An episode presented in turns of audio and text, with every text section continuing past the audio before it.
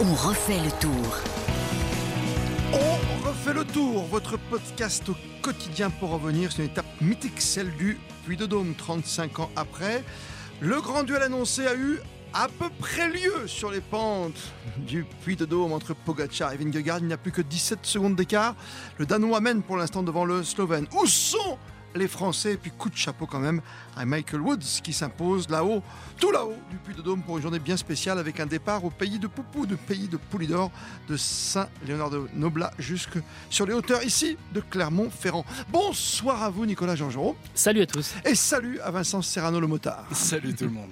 C'est chouette en moto de pouvoir monter jusque là-haut. Oui, c'est particulier. En tout cas, c'était magnifique d'assister à cette étape vraiment. Et puis ce passage à, à 4,5, 4 km de l'arrivée, là, quand on a vu ce monde, cette foule au pied, et d'un seul coup, plus rien. Le silence, c'était avec cette montagne là qui vous dominait, c'était vraiment magnifique. Rendons grâce, rendons hommage quand même à Michael Woods qui a fait un effort incroyable pour revenir notamment sur Jorgensen et s'imposer Nicolas jean Oui, c'est cruel hein, pour euh, Matteo oh. Jorgensen parce qu'on on pouvait euh, penser qu'il allait euh, maintenir cet écart qui était aux alentours de 1 minute 10, 1 minute 20 au, pied de la dernière ascension. C'était un petit peu désorganisé derrière dans cette échappée là qui, restait, les 14 hommes qui étaient à l'avant depuis le début de l'après-midi.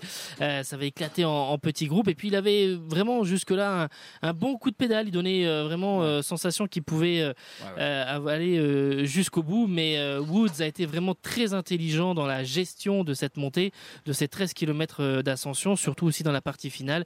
Il l'a repris dans les 300 derniers mètres et c'est mérité pour Michael Woods, que l'on a vu aussi à l'attaque, bien présent sur les premiers jours lorsqu'on était au Pays Basque. Michael Woods qui est bien sorti du bois pour s'imposer devant Pierre Latour. Tu l'as fait, tu l'as fait Christophe. Oui, Pierre Latour de France, bien sûr. C'est interdit, c'est interdit. C'est interdit. Mais c'est Pierre Latour lui-même qui le surnomme bah, il l'appelle, il le francise. Hein, il, ne savait pas quand on l'a interviewé à la fin, il a dit Michael, Michael, je, ne sais pas, moi je l'appelle Michel Bois. Et un peu d'humour sur le Tour de France après 9 ah, jours intenses, 9 jours où on a un combat en plus derrière, en 21 rounds quand même. On est à la 9e étape, au 9e round, personne dans les cordes, mais on sent que Pogacar avec le blanc est déjà presque aussi fort que le jaune de Vingegaard, Nicolas Jean-Jean. Oui, c'est vrai que maintenant, entre l'image que l'on a à la sortie des, Pyrénées, euh, avec euh, la montée vers euh, Cambasque, où là, il a repris du temps vraiment à, Vingegaard, et puis aujourd'hui, avec le Puy-Dôme, certes, c'est pas non plus très emblématique, c'est presque plus psychologique qu'autre chose. 8 secondes sur la ligne, il n'y a plus que 17 secondes entre les deux maintenant, donne ce sentiment que lui qui était peut-être encore un peu fragile au début du, tour, avec voilà, peut-être quelques points d'intérêt suite euh, à sa blessure au, poignet et puis euh, donc sa, fracture du, scaphoïde, peut-être quelques doutes à reprendre. On sent qu'il est plutôt sur une pente ascendante, alors que pour Vingegaard, ben on sait pas. Euh, on est, je trouve qu'on est un petit peu plus dans le doute. En plus, lui ne montre rien. C'est vrai que Pogacar au début a essayé de faire quelques figures de style. on sent quand il fait sa révérence, quand il arrive en gagnant en côte qu'il y a quelque chose. Justement, est-ce que ça peut s'arranger ou ça peut peut-être se détériorer? Ah non, c'est plutôt euh, vers l'optimisme et vers le, positif. Euh, il a de moins en moins de soins sur euh, pour ce scaphoïde. Il avait une, un, léger strap depuis le départ du tour. Maintenant, il, il en a plus. donc non, non, très clairement, aujourd'hui, c'est plutôt et ça, ça, peut changer quelque chose aussi pour lui dans, dans la tête. il le disait au début, j'ai retrouvé à 70% la mobilité de mon poignet et on sent que de ce côté-là, ça va mieux. Il n'est pas loin des 100%. Il est impressionnant encore plus quand vous êtes sur la moto? Bah bien sûr qu'il est impressionnant et c'est un peu facile à dire, mais j'aimerais bien qu'on arrête de parler de cette blessure. Parce qu'on a vu quand même pendant les, deux grosses étapes de montagne, justement jusqu'à Cambasque et puis celle-ci, même si on met un peu à, côté, un peu à part euh, Polarins, il a attaqué deux fois vraiment et deux fois où il, prend du temps. Alors c'est pas grand chose. pas énorme. Il attaque peut-être trop tôt, comme disait Laurent Jalabert dans le club Jalabert. Il, attaque peut-être trop tôt, mais en tout cas il attaque et il le fait bien. Et puis de toute façon, Vingegaard le dit de toute façon à la fin de cette étape euh, ici au Puy de Dôme. Il a été plus fort que moi et c'est normal qu'il prend du temps. Je hmm. suis limite encore content d'avoir le, maillot jaune. Enfin voilà, c'est ce qui semble ça dire. Arrange peut-être aussi Pogacar de pas avoir le jaune. Mais oui, on le disait, on le disait sur le dernier épisode justement que, que, que justement c'était peut-être une bonne stratégie pour lui et son équipe de se dire alors si la jumbo roule très vite. Moi au moins j'ai l'avantage de ne pas avoir une cible dans le dos. Voilà, j'aurais juste Jonas qui va me regarder dans le coin de l'œil et puis qui va attendre de voir si j'attaque ou si j'attaque pas. D'accord, Nicolas Dans, Bah dans- oui. dans les cinq derniers kilomètres, Vingegaard, il avait plus qu'un équipier. hein. C'était euh, Sepp Kuss, euh, Je parle l'américain. des étapes, précé- des étapes Oui, oui, précédentes. mais, mais- Mais tu vois, mais c'est aujourd'hui, aujourd'hui, enfin, on peut légitimement penser que son équipe est quand même plus forte que la formation UAE, mais dans cette montée, il avait euh, plus que Sepp Kuss et assez rapidement euh, Van Aert s'est s'est écarté. Et alors que finalement, Pogacar a- s'est retrouvé avec euh, Adam Yates et encore d'autres équipiers. Quand ils ont abordé la- l'ascension, euh, Pogacar, il avait encore trois équipiers et euh, Vingegaard n'en avait plus qu'un. Donc c'est ça, la c'est un première fois que ça arrive. hein. Oui, c'est la première Ouais. fois que ça arrive. Et ah, bon, après, c'est c'est normal qu'ils se retrouvent un petit peu en mano à mano. Ça veut dire qu'on est très très loin du schéma au tableau noir souhaité par les Jumbo Visma à l'image de l'an dernier. On se souvient tous du Granon, mais même sur l'ensemble du Tour de France. On a harcelé Pogacar. Moi, je Bah, trouve que l'info qu'il y a, c'est que Jumbo, qui voulait plier l'affaire et qui s'est dit peut-être on va plier l'affaire finalement assez rapidement, euh, en profitant peut-être euh, d'une présumée faiblesse sur le début du tour, eh ben, ce schéma-là, ce scénario-là n'arrivera pas. Et on est peut-être parti, parce qu'il faut rappeler que le chrono de, entre Passy et Combloux Que 22 euh, voilà, ne Ça fera monte, pas des écarts euh, Oui, oui. extraordinaires. Mm. On est peut-être parti pour avoir euh, vraiment une, une différence et, euh, qui va se faire vraiment dans l'étape des Vosges à la veille de l'arrivée à Paris. T'imagines, au Markstein le samedi? C'est très très dur. Il y a sept ascensions, Ouais. il y a vraiment beaucoup de, de dénivelé. Moi, je l'ai reconnu en entier cette étape.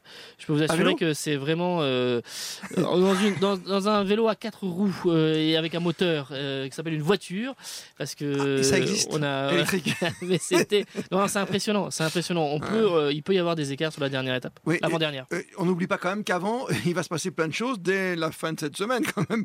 Avant la prochaine journée de repos le lundi et Combloux, elles sont contre la montre. Il y a du Grand Colombier, il y a du Courchevel après. faut pas oublier les Alpes. On peut peut-être ne plus avoir de combat avant la fin. hein. C'est une semaine euh, qui va ouvrir sur les, sur les baroudeurs. On a trois jours qui vont arriver après le, le repos où vraiment les baroudeurs qui ont été très euh, un peu Délaissés, tu ouais, délaissés Ouais. et puis un peu muselés et qui n'ont pas vraiment eu euh, et n'ont pas été à la fête depuis le début de ce tour. Là, ils ont trois étapes vraiment pour euh, s'exprimer et après vendredi, on Vendredi, quoi, a déjà. l'étape au, au- enfin l'arrivée au sommet au Grand Colombier.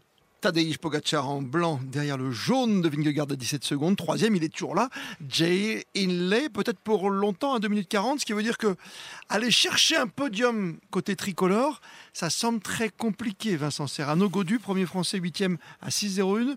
Bardet, 10e à 6,58. Oui, ça semble, ça semble un peu compliqué. Alors quand on parle avec les, coureurs de la groupe FDJ, comme, euh, comme David Godu, comme Thibaut Pinot, ils sont pas contents de l'étape qu'ils viennent de faire euh, au Puy-de-Dôme.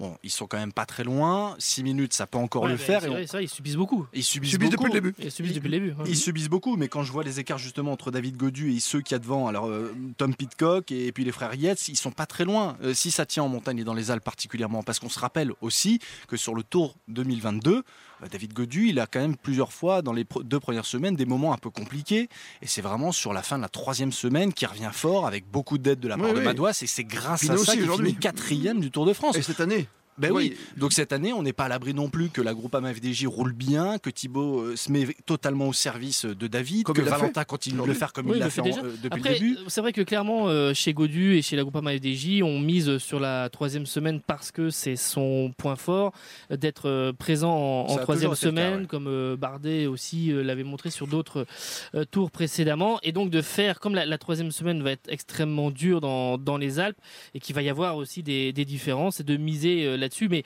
ils vont devoir prendre le manche à, à un moment pour euh, prendre des initiatives. Pour l'instant, ils subissent euh, énormément. Et c'est vrai que le, le podium n'est pas totalement écarté, mais il faudra une réaction. Ouais, euh, T'as les frères Yates en plus qui sont là, il y a plein de monde. Je regarde juste que euh, je regardais Pinot chercher son classement, il n'est pas si loin que ça, il est 15e à 9 minutes devant Guillaume Martin qui est euh, euh, 17e, lui à 11-12. On va les Oui, après surveiller. le général pour Pinot, c'est pas l'objectif. Hein, c'est d'abord de il protéger est quand même classé, tu vois, je il n'est pas oui. non plus, il n'est pas dans, le, tu vois, les Dans oui. Non, mais par exemple, Sepkus, qui est aussi un équipier de, de Vingegaard, il est juste derrière, euh, il est juste derrière David Godu. Il est 9 hein, quand même, hein, alors qu'il n'est qu'un simple équipier. Équipier modèle, c'est évidemment de la Jumbo C'est peu de le Visma. C'est un régal d'être avec vous tous les soirs dans ce podcast à retrouver évidemment sur rtl.fr sur le site. Demain, jour de repos, on s'en fait quand même un petit podcast quand même pour savoir ce qui s'est passé. Voilà comment on a passé la journée. Ah, mais quand tu veux, Christophe. Ça vous va? Bien sûr. On parlera des baroudeurs et puis de la montagne qui arrivera vendredi. Salut Nicolas Georgerot. À très vite. Salut Vincent Serrano. À bientôt. Merci d'être fidèle à RTL.